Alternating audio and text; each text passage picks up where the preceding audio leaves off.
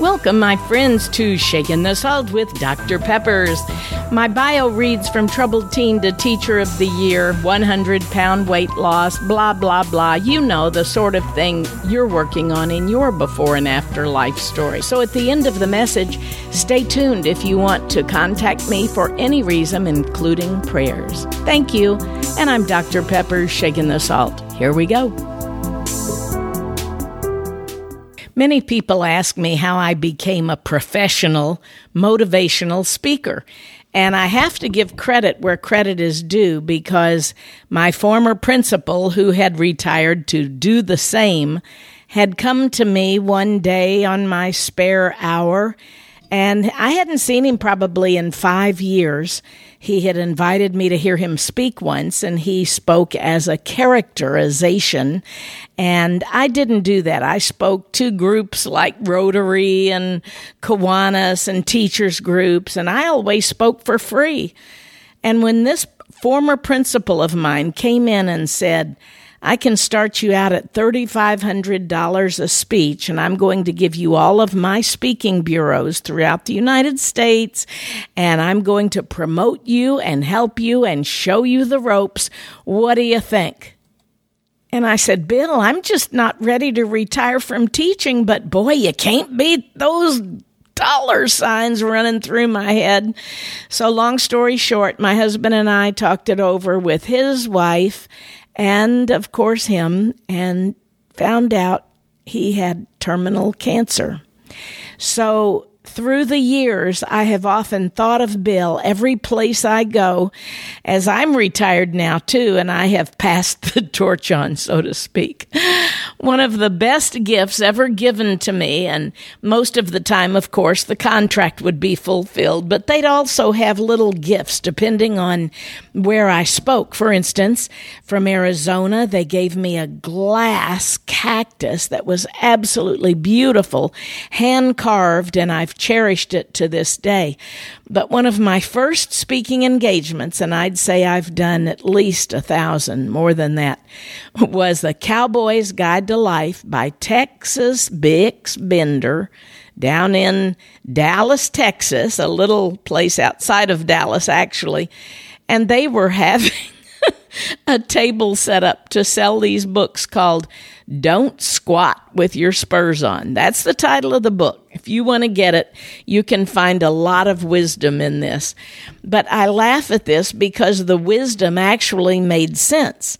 If you don't know what spurs are, they're those sharp things that cowboys wore on their heels to kick their horses to make them go faster. But when you'd squat down, you'd get a little pinch in your derriere. You know what I'm talking about. So these are a couple of the other things inside of them. One was if your horse dies, get off.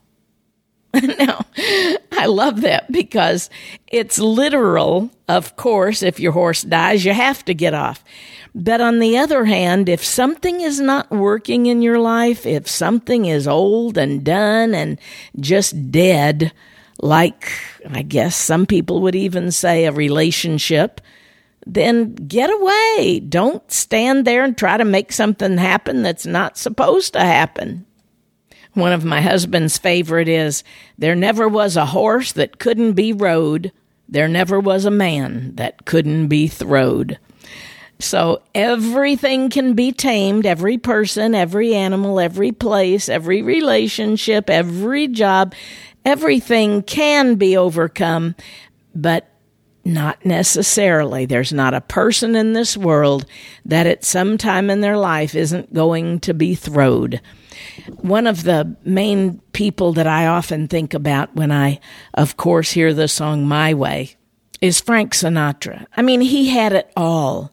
He had been a teen heartthrob. All the girls had loved him.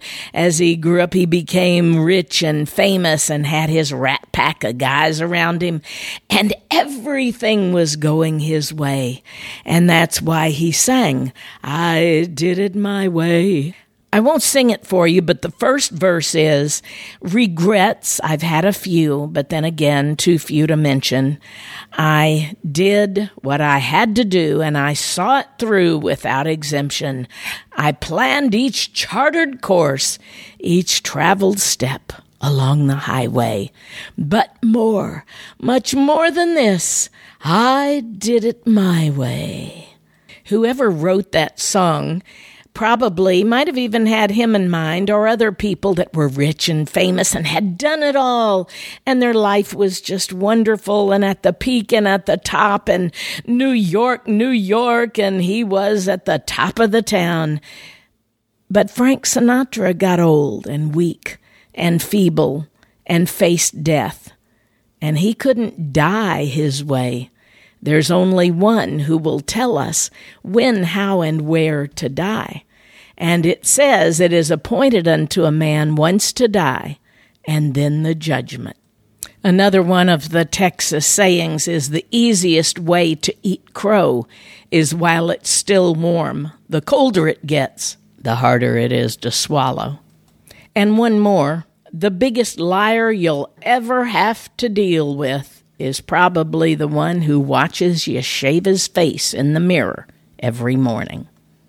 In other words, you can lie to other people, but you can't lie to yourself, although some people try it and some people think they're all this and just wonderful and till they get to the end. And, you know, I guess people who are tragically killed or die young of a disease don't ever get to the place where you start to get older and your body starts to wear down a little bit.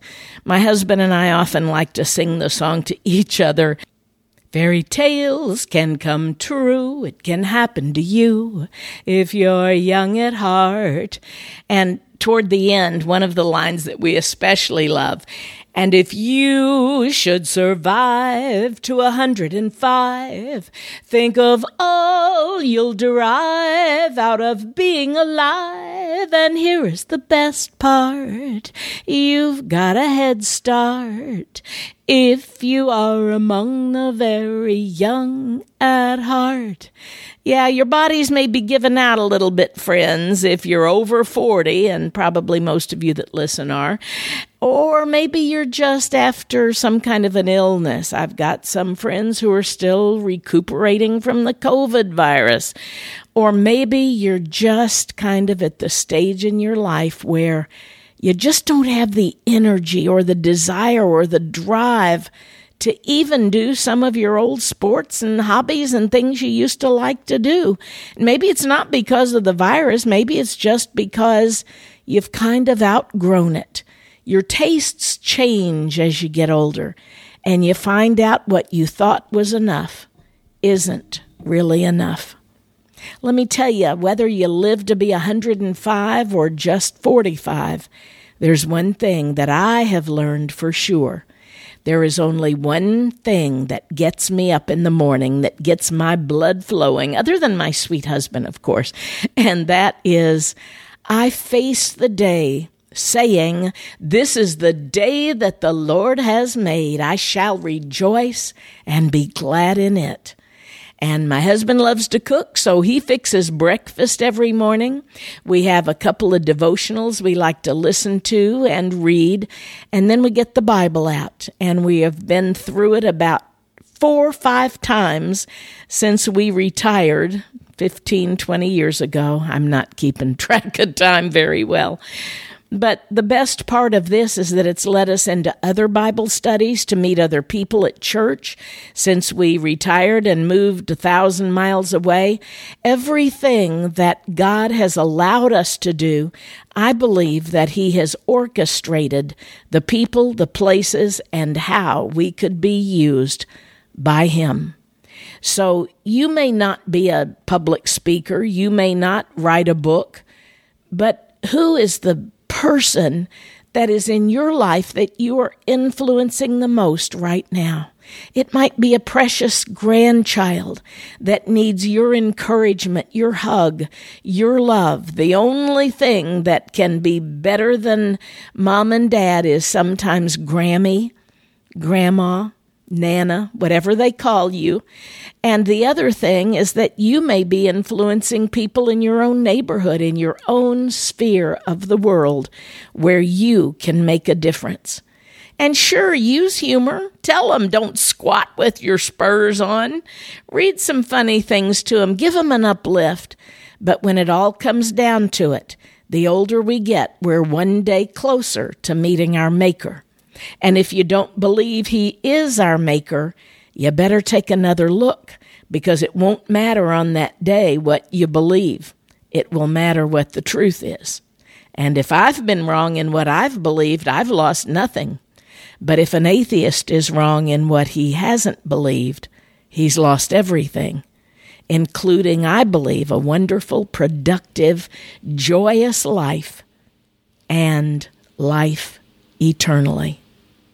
Father God, right now I pray if there is one listening who doesn't know you as Savior, if there's one who's never come to the realization that the worst person they'll ever face is the one in the mirror, God, I just pray that right now you will soften their heart and let them hear that call, that gentle tug as you are reaching way down to draw them unto you.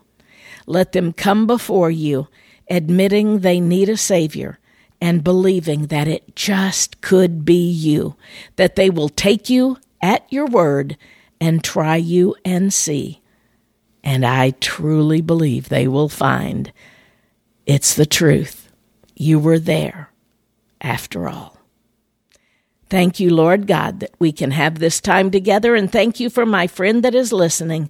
Bless them, Lord God, as they draw closer to you and make a difference in their sphere of the impact of the world they live in. In Jesus' name, amen. I'm Dr. Peppers, shaking the salt. Thanks for staying on, my friend. If you would like to contact me, visit saltandlightministry.com. If you want to share your story with me, ask a question, have me come speak to your group, or maybe just request prayer.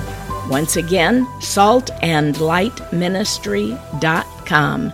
Thanks and God bless.